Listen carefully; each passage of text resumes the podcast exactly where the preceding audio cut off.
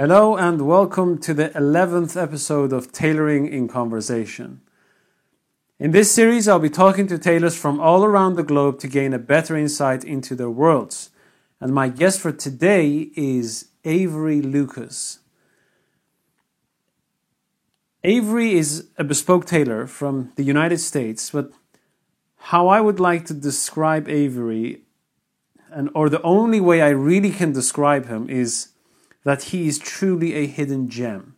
I've enjoyed talking to him. I've always learned something from him, and he's someone who's been there and done that. So, we're going to talk about his career, his uh, journey into tailoring, some good old tailoring advice, and uh, perhaps a few things to note for the younger generation. So, let's get to it.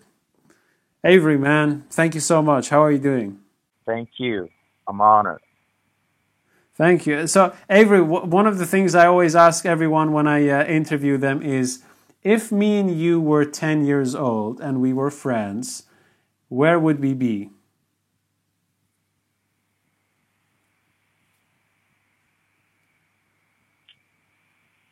Ten years old? Ten years old, yes. Probably sitting down in our parents' den or somewhere, sketching, drawing, looking at color, wondering what are these thoughts all about? Where are we going? We have no idea. But we start at that age early. But yes. We don't know what's happening to us. So, just to give a little bit of context for the viewers, what year would that be if me and you were 10? Uh, what year would it be? 1928. 1928. But you're not that old, are you? Oh no, no. oh, what year would that be? Uh, 1966. 1966. Yeah. All right. Well, that's that's for most people of my generation. That's quite a while back. So. Oh yeah. Yeah. So you know what? One of the things I'd like to know is from the ten-year-old you up until today how did you get into tailoring? How did your ideas develop? How did your curiosity develop? Was it in the family? Was it in your surroundings? Where did it all come from? My father. Your My father? Dad. Yes. So, At how was age, that? Uh, it started at age of six, six. paying attention watching how he would come home and transform until this elegant gentleman just to eat dinner. Whether it had been just a polo shirt, a English check jacket, and a pair of mid gray worsted wool or if it's fall winter flannel trousers mm-hmm. and a slip on. And my question was, and I guess what kind of sparked me, I wanted to look like my dad. So, so what did your dad do? Room. Oh, my dad was a contractor. Right. For the government. Um, and he didn't dress like that. When he left for work and when he came home from work, he transformed mm-hmm. after his shower. And he would lay it out. Dinner's at five o'clock. So somewhere around four thirty. And it was almost like monkey see, monkey do. Yes. So when my dad laid his out, I went to my room, pulled out a blazer or sport coat or a V-neck sweater, and a button down shirt. hmm And I changed the trousers that had the proper crease. Started with plain front, no pleats in those days, and a Yeah. pair of Bass Weejun loafers, no socks. So And I would what I- sit and watch. Go ahead. why did he put so much emphasis on, on dressing up? He felt that we never really discuss it, but I would assume that the clothes created the character. hmm and perhaps maybe that's what he wanted to be a white collar guy suit and tie but he did it on his time not through it wasn't demanded for him to dress that way throughout his career Right. he just had a love for getting dressed a Mhm. passionate i mean his hair his mustache his nails um, just everything, his grooming, his cars, um, his closet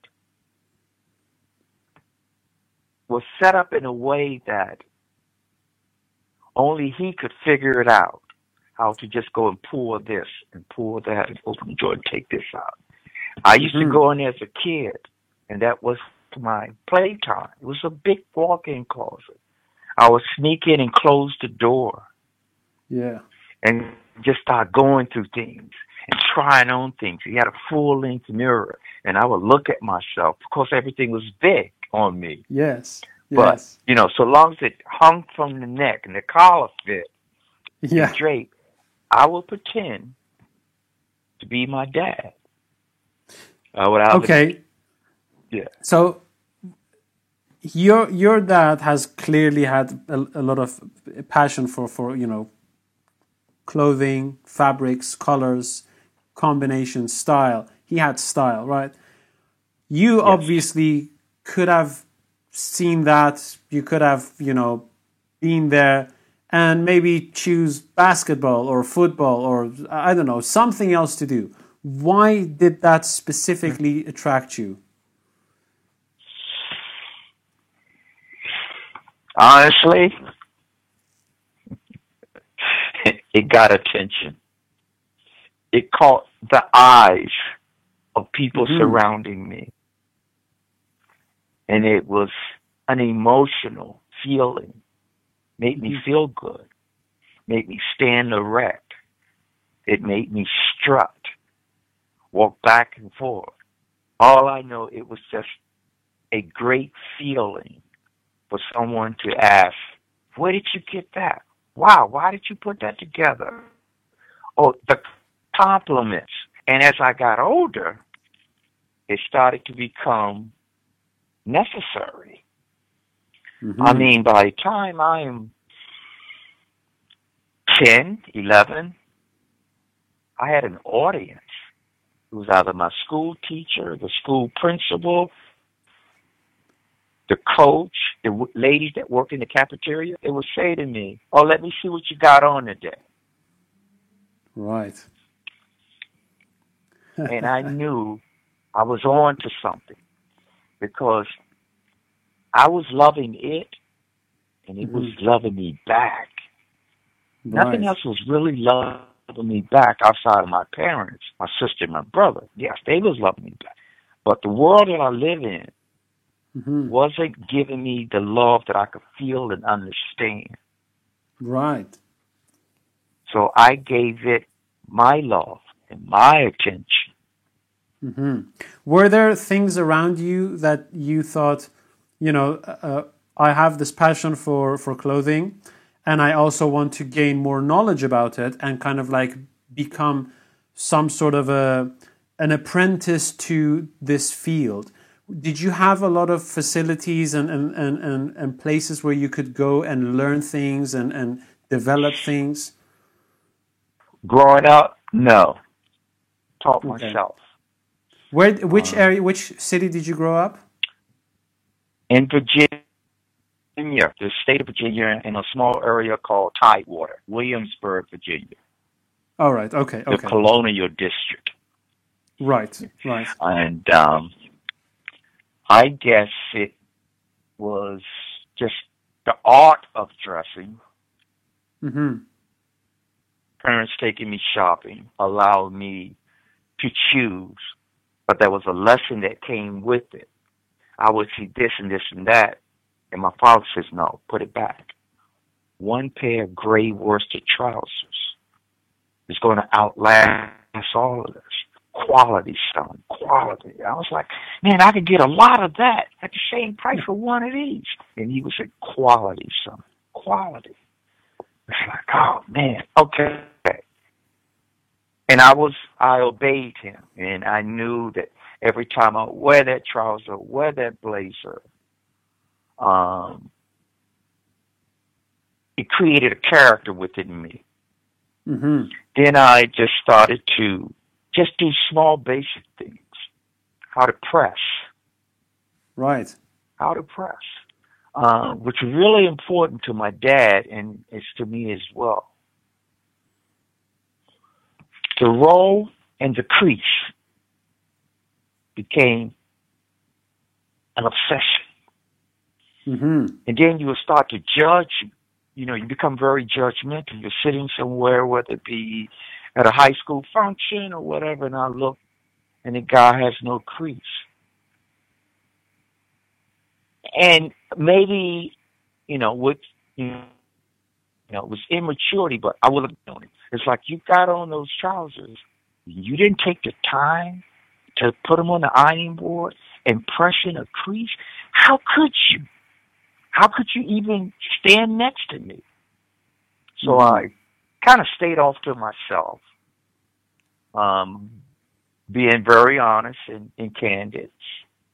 Was a snob Yes. because if you if you couldn't carry off the message as I did at a young age, hmm I didn't live in a neighborhood.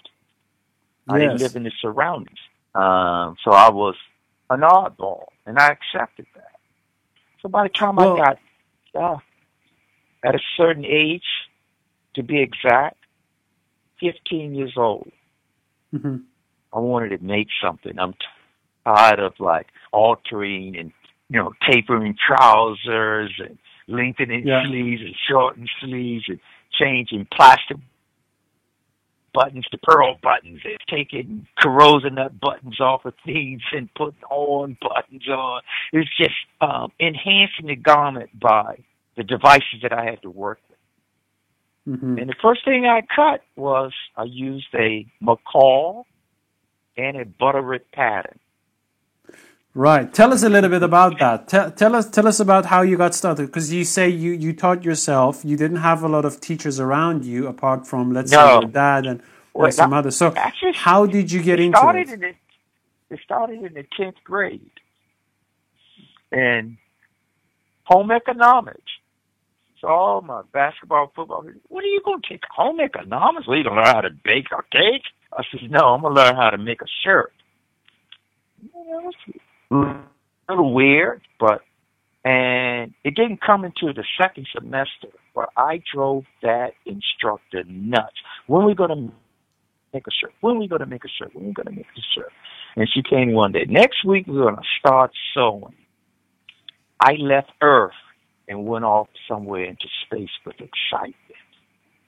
So I Mhm. started to prepare myself, prepare proper wife cutting shears in my parents' house.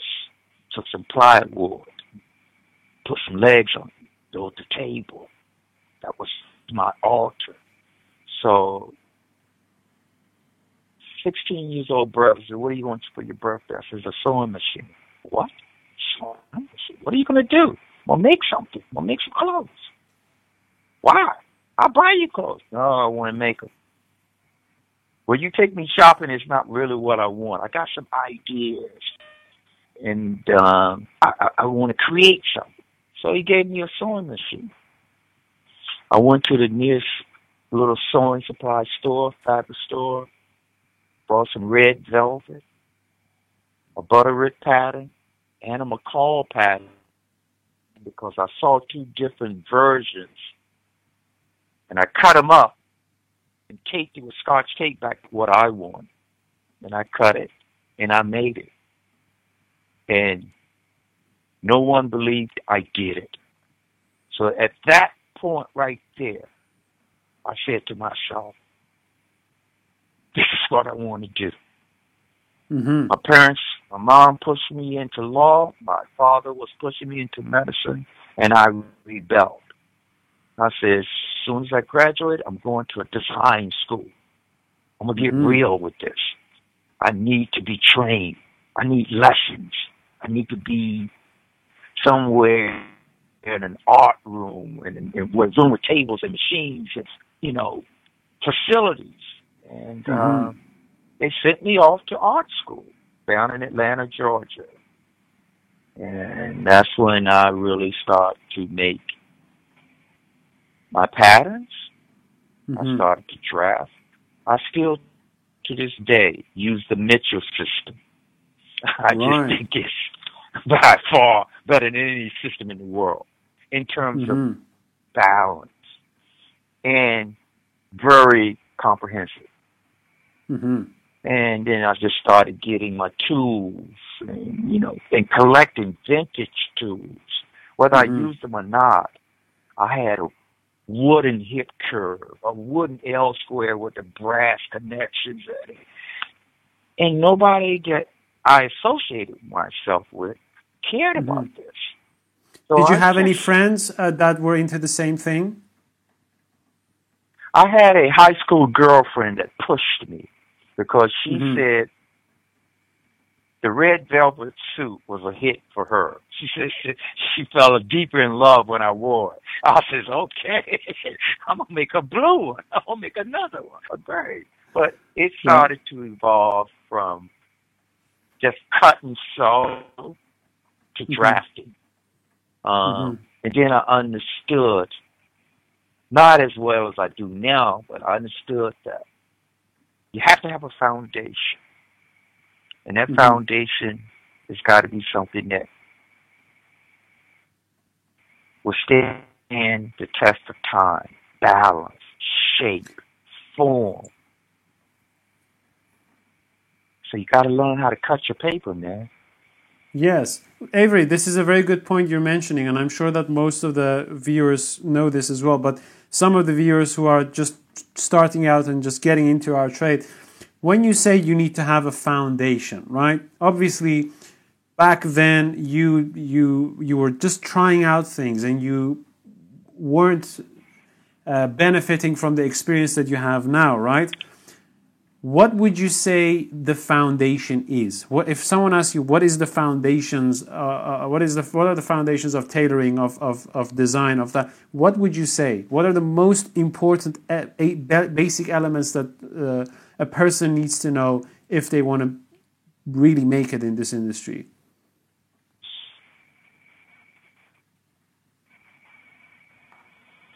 You got to figure out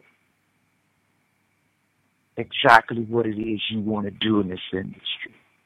If you want to go into cloth, study cloth, study yarn, learn the water that these sheep and how they grade. You got to go deep. You just can't do what guys are doing now. Come up with a logo, get a name, and then make the measure business. They want to make suits. With me, the foundation is it's an architectural form.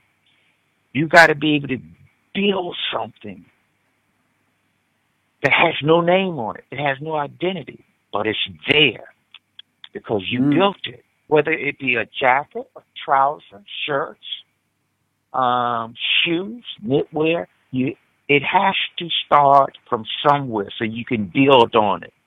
And that is number one, most important, history. Study your history. Start to look at books. I mean, old books. Go back to the 16th century. When you say history, do you mean your personal history, like who are you are and where you're from, or do you mean this the history of the trade and the industry? The history of what you decide to do. Right, right, right. If you want to go into tailoring, man. Stop looking at, you know, you don't start with now, you, myself. Started way Mhm. before we did. Go back Yes. to that point. To the Well, why would you say- And Why do you think it's important to to study the history? What what what what do you think is the essence of that? it's like anything else, science, medicine. It's like anything you do. You got to know the beginning. hmm The beginning. When there was no sewing machines, everything was done by hand by some lad sitting on a table with his legs folded. You got to Yeah. know that. Yeah. You know, it's not some factory in London or Italy or the U.S. and you got machines lined up. You got a cutter over there, and you got the fitters over there. No, it's you. You got to go back as far as you can, as far as the information is available to you. And I think that's where you start.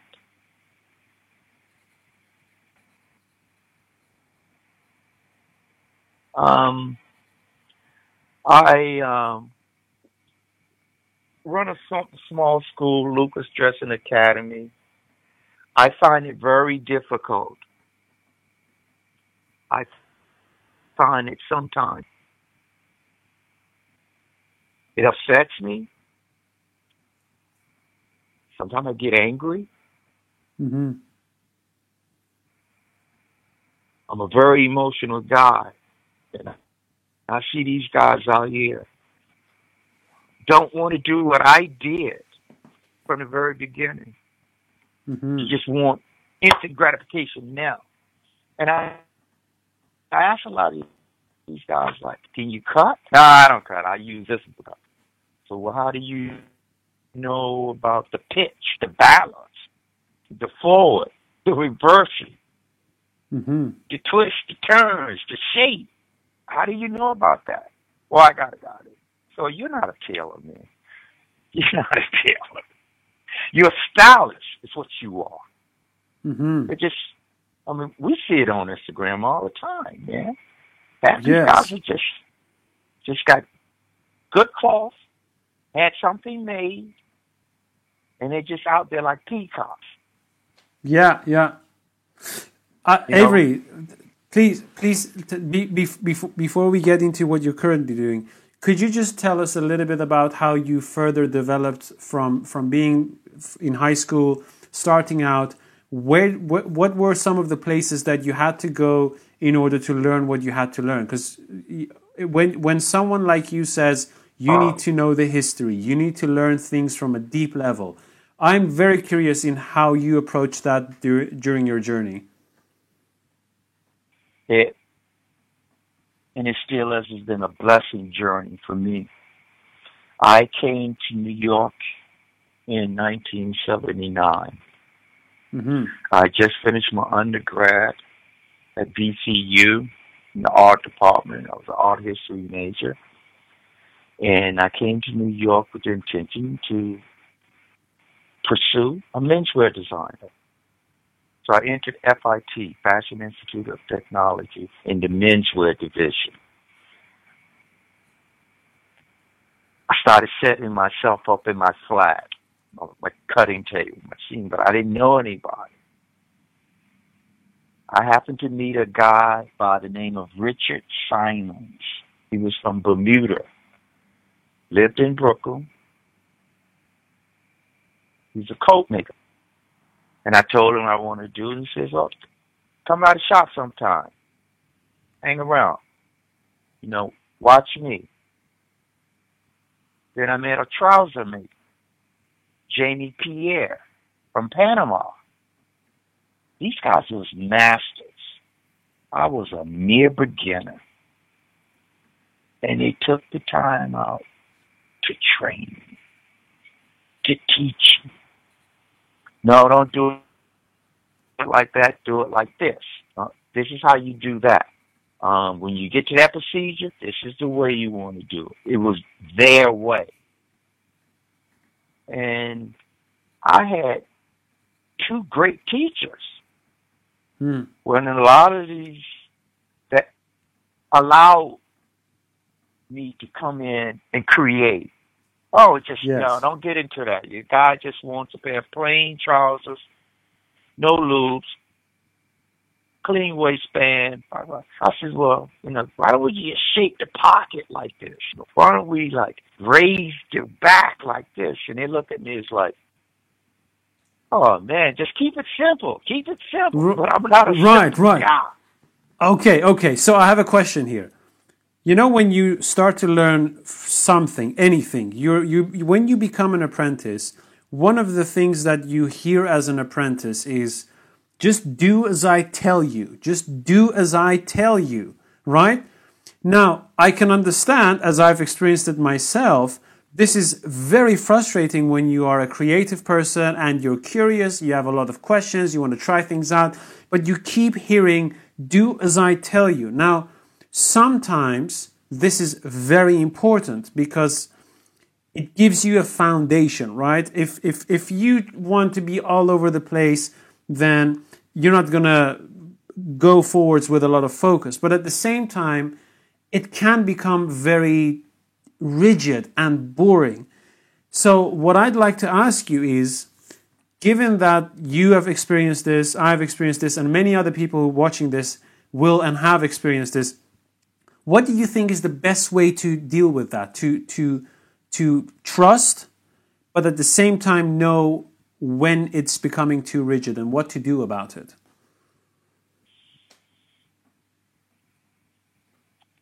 You always have to respect your master, your teacher. You have to respect, regardless of what's going on through your head. You're like, ah, no, never showing that. Because you got to understand, he's three times your age. So he's there. Listen, suck up everything that he's going to teach you. Yours is to come, patience. But you got to learn how to drive a car straight before you start going around curves Mm-hmm. and being a race car driver. You got to learn the basic elements. And it was frustrating because I was all about details. You know, half moon, you know, decent pockets. No, just make it straight. Oh, that's a difficult thing to do. Uh, no, it's not. It just takes a little more time.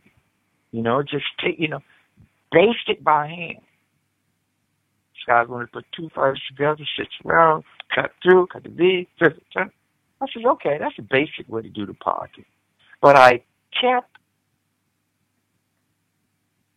I didn't, it was hard for me to keep my mouth closed. Mhm. And sometimes I became annoying because I was hungry, man. I was just starving to become better and better and better. Okay, you've taught me all of the basics. Fine. I love you for it. But I must move on. Mhm. I must start to develop. I'm a creator. Yes. I don't know how, and I never learned, and I never will, and I don't want to, how to put that and bottle it up somewhere and save it for when it's time. No, Mhm. I'm like that every day I wake up. Right. How would you And say you could? create. How do you think? Um, how would you say you could? How how does one recognize a good master? You're trying to find an apprenticeship. You're going out to all these shops, for example. How can you tell that's the person I have to learn from? That's the person who I can learn the most with. It's got to be something that happens with inside of you. It's got to be you. something that ticks. It's got to be something that happens. It's your gut, man. It's your gut. It's a reaction that you're going to feel like, damn, I don't particularly like that guy because he's strict and he's raising his eyebrows. He's a little aggressive when he's talking to me. You, you got to be smart enough to know, but damn it, he's giving me some of the best information that I can get in the world.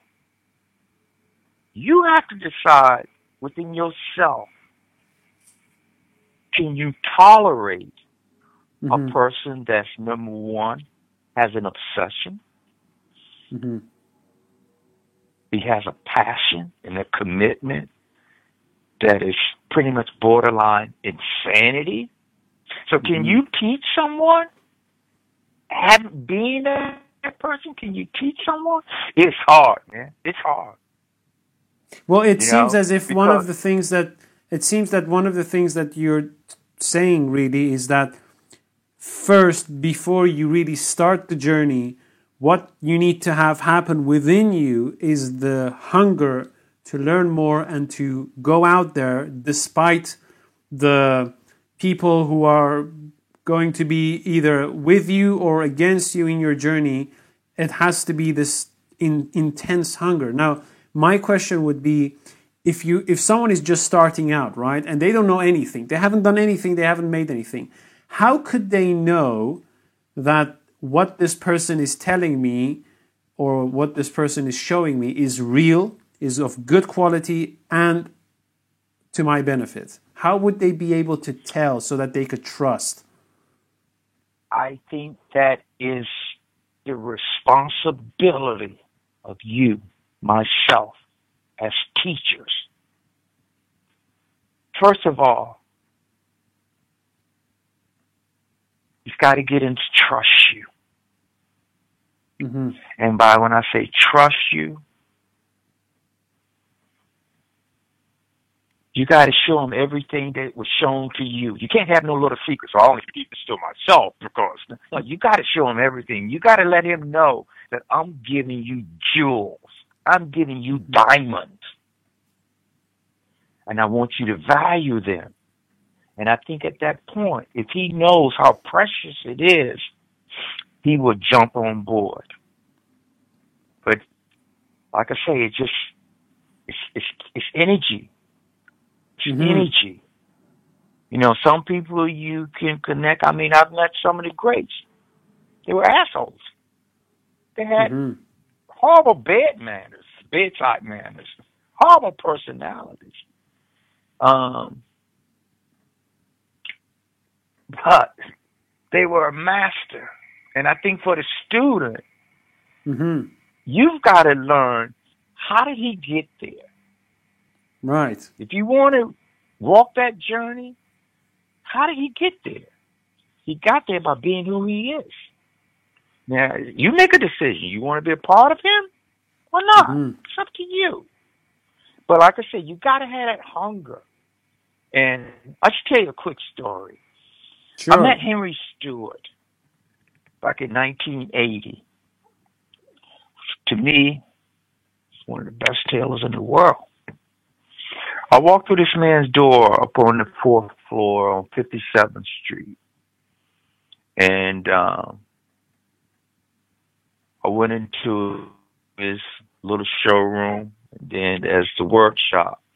And uh, I recognized him, and uh, I kind of stood at a distance. And I said, Mr. Stewart, how are you? And he didn't answer. I said, okay. I said, can I walk through? And he didn't answer, so I just walked through. So as I got closer, he asked me, what do you want? Um, I didn't know what to say. I said, I'm just visiting. I'm a student at FIT and I'm learn. I choked. And he gave me uh, like another three seconds. He says, I tell you what, turn around, go back out the door, come back another time until you figure out what you want. Don't bother me, okay? I was like, wow, he was freaking rude. I don't like him. I went back. But when I went back, I was ready. Mhm. I only I, I went back four days later. I was ready in terms of I told him I wanted to learn. And I told him that I did a little study. He was doing the Godfather one. He was working with um Pacino at the time. And I see his work on the cutting table and there's a guy over there doing sleeves, and there's another guy over there basic guy. And he said, "What do you want to learn?" I said, "I want to learn all of this." And you know what he said to me?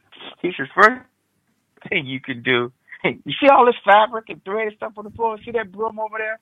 Sweep the floor. So I put my bag down and I start sweeping the floor. Mm-hmm. Then I mm-hmm. start asking questions. And he saw that I was hungry. And he would come over come over here. Won't you stand over me? Watch this. And I would watch. And I would ask questions. Why did you fold one seam that way, but you rolled the other? Mm-hmm. He's working with the sleeve head. You know, he's working with the armhole. It's like, why you do this? And he says, because I wanted to have attention. I wanted to stand up. I wanted to speak. This is how you do it. Okay, all right. Okay. And he taught me a lot, man. Mm-hmm. I hate to be emotional, but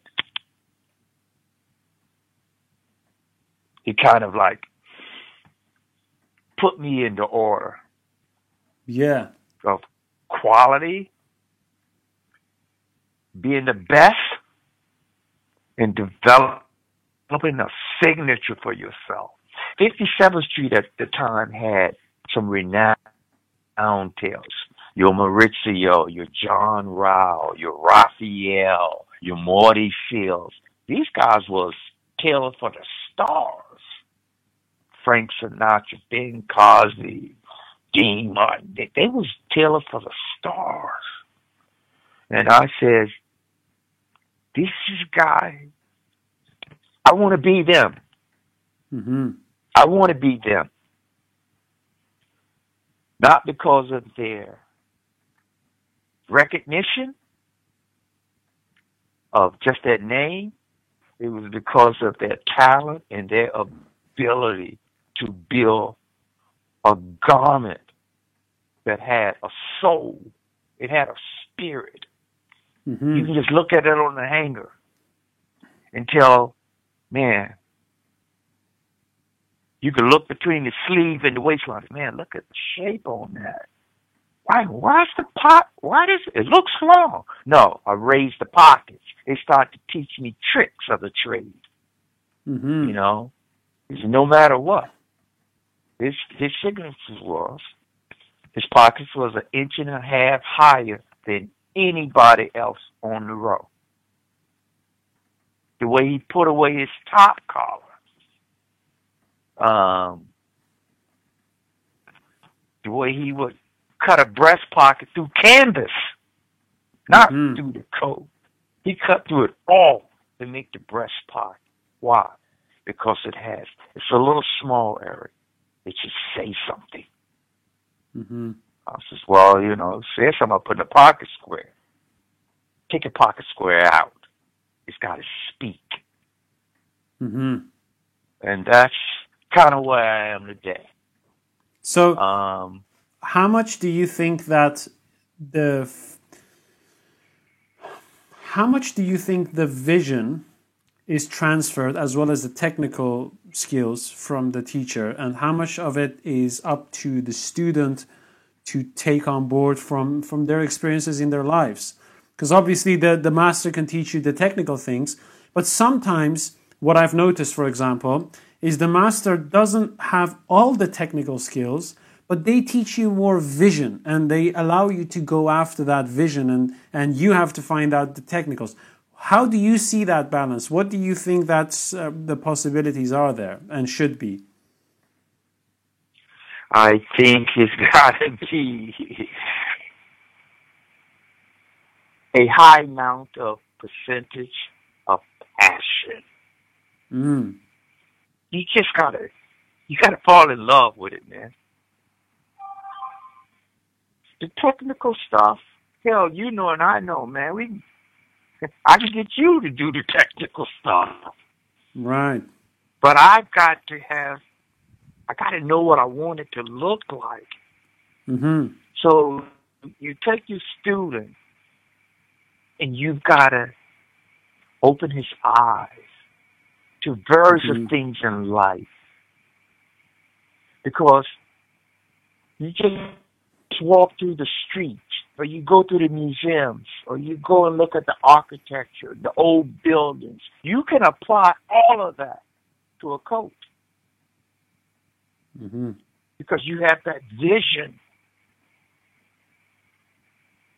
You've the eyes have seen something that can be translated.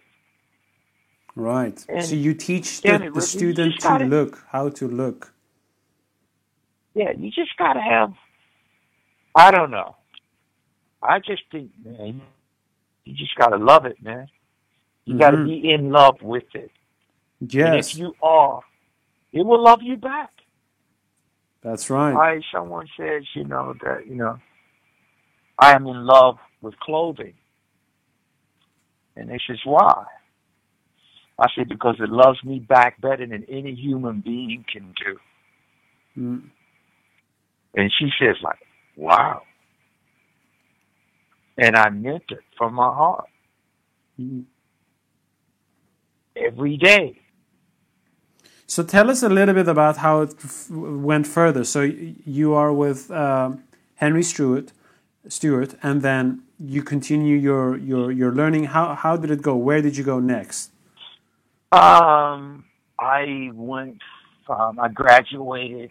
Um, um, top of my class, 1982 from FIT, and um, I actually was doing some slut work and some little apprentice for Alan Flusser because you know at the time he was hot. He was on the scene. He was kind of like, you know, had the menswear market at least with the updated traditional look. And then he Mhm. brought in this little British flair to the American market, you know. Uh, he started, how did people stop calling braces suspenders, you know, stop calling um, pants or slacks, call them trousers, you know. Uh, it was his Mhm. teachings, and uh, um, I just kind of dug what he was doing. So I would go up there three, three to four days, sometimes four hours, help out in the showroom, and um, I was working retail, hmm and we had a paper. It was called the DNR, Daily News Record. hmm And on the front page, I'm standing on the floor. And on the front page, I see this guy with a Norfolk jacket on. And the picture was he was wearing plus fours, Argyle socks, ghillies. And I says, who the hell is this? And he said, Garrick Anderson. I says, oh man, this guy's like, if this is what I want to do. hmm This is the mold I'm got from. Called him up, got him on the phone, told me, where are you? I says, I'm working up at Charivari. What time you get off? I says, I think at, uh, hold on for a second. So I just came, I didn't ask nobody. I just said, soon. He says, well, I'm at 321 Fifth Avenue. Come down and see me. I went down and see him. He hired me. hmm He was the first to give me the opportunity to look at cloth hmm and figure out what are we going to do with this cloth? What are you going to make out of? it? He put everything into my hand. Bam. Was I ready?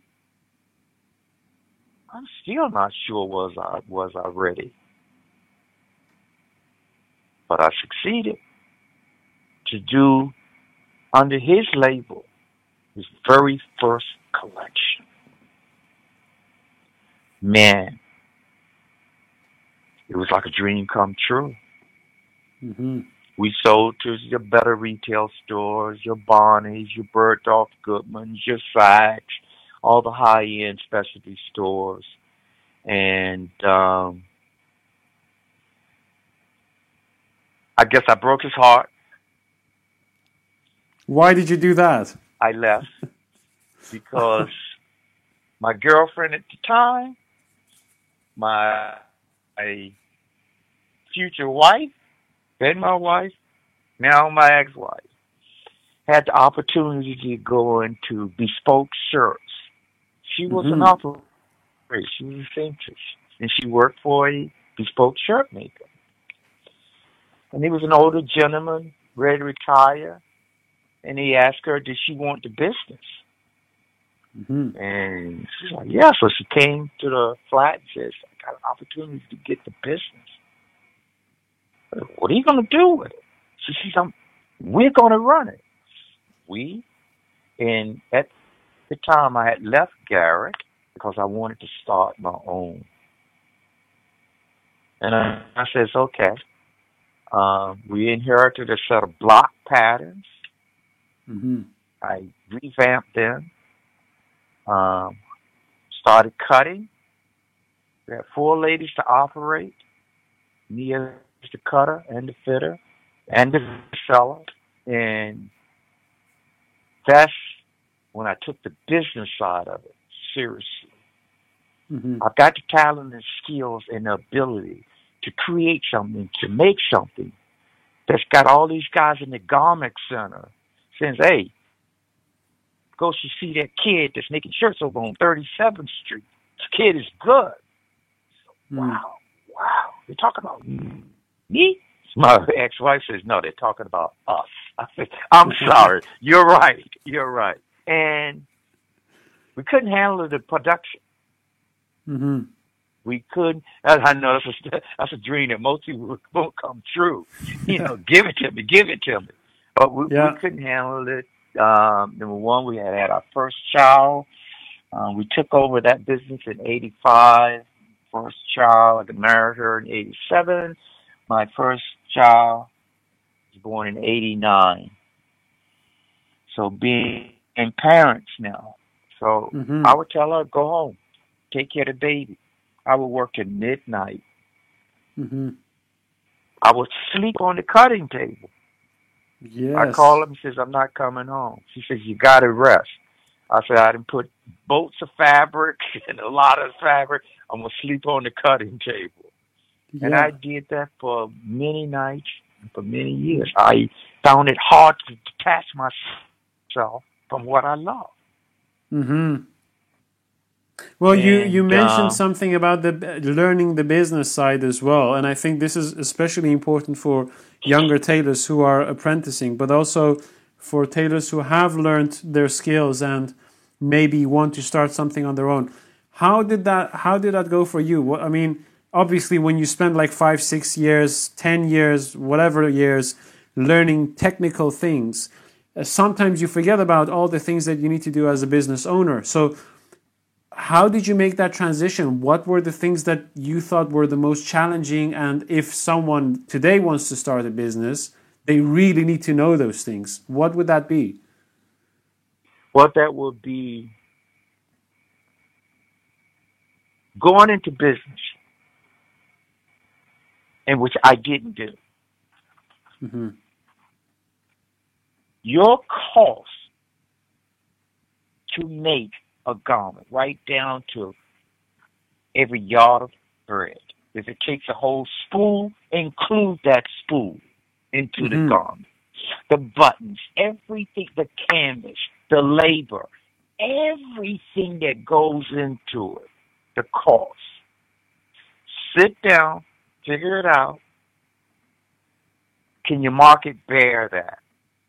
Do you have the guy that can afford that? You got to figure all that out. Where you Mhm. want to be at in this business. You don't want to be a made to measure. You show people fabrics. You go around to their office. You send it off to China or Hong Kong or wherever you send it. It comes back, bid him up. He's happy. You show him another one. Um, you want to build clothing for people, now there's no middleman. It all Mhm. lies on you. You know. And I think my advice is you got to come in on the high side. Why I say that? Because if you come in on the low side, you're hungry. You just want some clients. So you cut them deals with prices, you know. Mhm. It's going to be murder to get where you should be for what you do. Mhm. Because your your picture, your comment says, "Oh, hell, you're getting expensive. I can't afford you anymore." That's the price you should have been paid in the beginning. But I was Mhm. young, gullible, wanted to succeed. So underprice myself. Do not underprice yourself. Don't. Never do that. Because it's going to be very difficult for you to get the price that you deserve. Mm-hmm. And don't come in on the high side because you've got big money behind you. You've got backers behind you. You've got financial people behind you. And, and you come in, you've got this beautiful little shop down in Soho or wherever it is, and you're Mm-hmm. gouging people with price points. Mm-hmm. I don't like those guys, man. I really don't. They got a name for themselves. They got a lot of money, but the product is not what they say it is. Mm-hmm. You know, if you was to open it up and look at the heartbeat, Yeah. look at the liver, the kidney, these are all the components that's into a bench-made garment. It's not there. Oh, well, you open it up. Oh, you see around the pocket? Oh, you see right here? You see this stuff? Right there. That's called fusing. That's glue. Oh, well, what's wrong with that? That's another lesson. Mm. And but they have a name, they have this location, and they can get the prices for crap. Mm-hmm. I mean, I'm not going to throw any names out any, but you know, a lot of this Mhm. stuff out here that's you know six, seven, eight, ten thousand dollars. It's not worth it. It's not worth it. But the only way it is that because you got to pay this one, you got to pay that one, you got to pay the lights, you got to pay for the over, you got to pay for this, you got to pay for that, and you hopefully there's some left for you. Mm-hmm. I'd rather work in a dungeon. Just don't take me away from my art. Don't Mhm. take me away from that. Would hurt me. So what happened when you when you left your your next teacher and and you broke his heart Um, as you said? what happened after Uh, that? Um, I said again. My next. What happened? Yes. What, what where did you go after after your uh, after you did the collection and uh, uh, Um, and started the- with my the- wife, and then um, Taylor was two, so four, 18. 1991. Mhm. There's a merchant tailor by the name of Saint Laurie. Owner and proprietor was Andy Colson. Walks into our bespoke shirt place one day and made us an offer, my wife and myself, that we couldn't refuse. Right. He wanted to do an Avery Lucas for St. Laurie's College. Teach me, I must be dreaming. Are you serious? So we sit down and iron things out, and um, it was a good, it was a good match. That is where I, on my own, was able to work with my pattern maker, the coat maker up on the third floor, the trousers maker down on the second floor, the busheling guys, the whole cutting room. I had to say,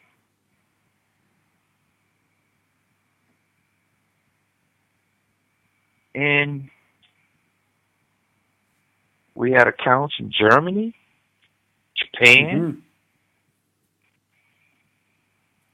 One little place in the UK I care not to mention. but uh, I, my name is now important, and I didn't know how. I just thought Mhm. just being great was good. Mhm. you need a name. Your your name is how people gonna call on you. That's right. So that was the birth in 1991 of Avery Lucas Collection. Mhm. I went from St. Laurie. I was there for years. I left another opportunity. Alfred Dunhill Mhm. um, called on me to head up their custom clothing department. hmm Um, but I would do the cutting. I would service the clients. I would create. But it's not a lot of creation that you're going to do for these Wall Street guys. They don't want to know about what's up under the lapel, you know. I'm, I'm going to cut up on this guy, man. I'm going to cut 13 inch side bench. Know, okay, side bench. Well, what the hell? I don't care.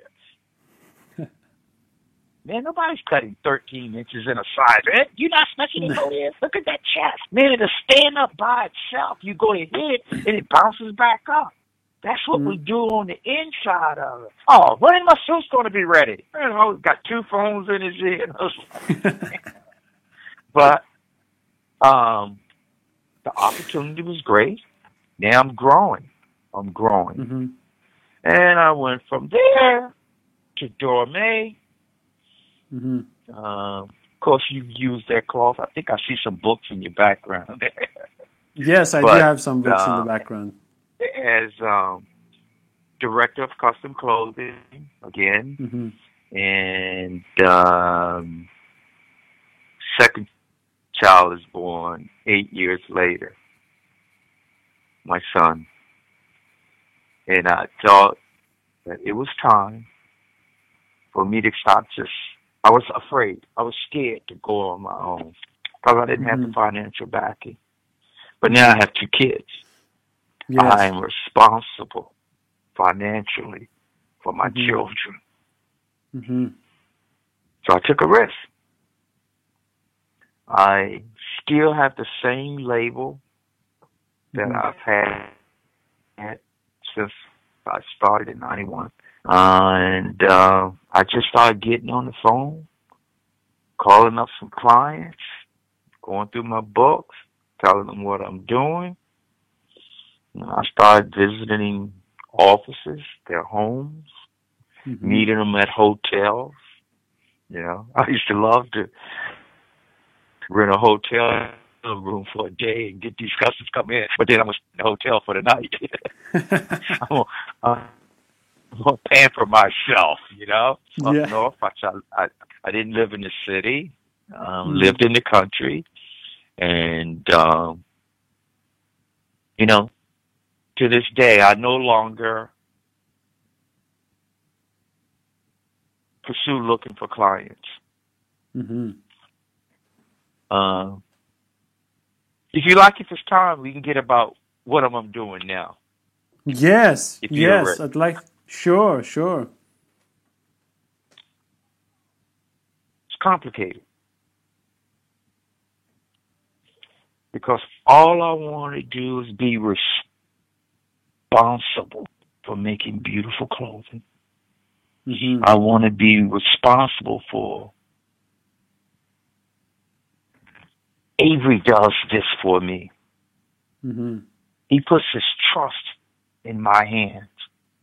Hmm If I don't make it, I'll find someone to make it. hmm I just want to create beautiful music, symphonies through clothing. I want to spread this love, this joy, this passion through my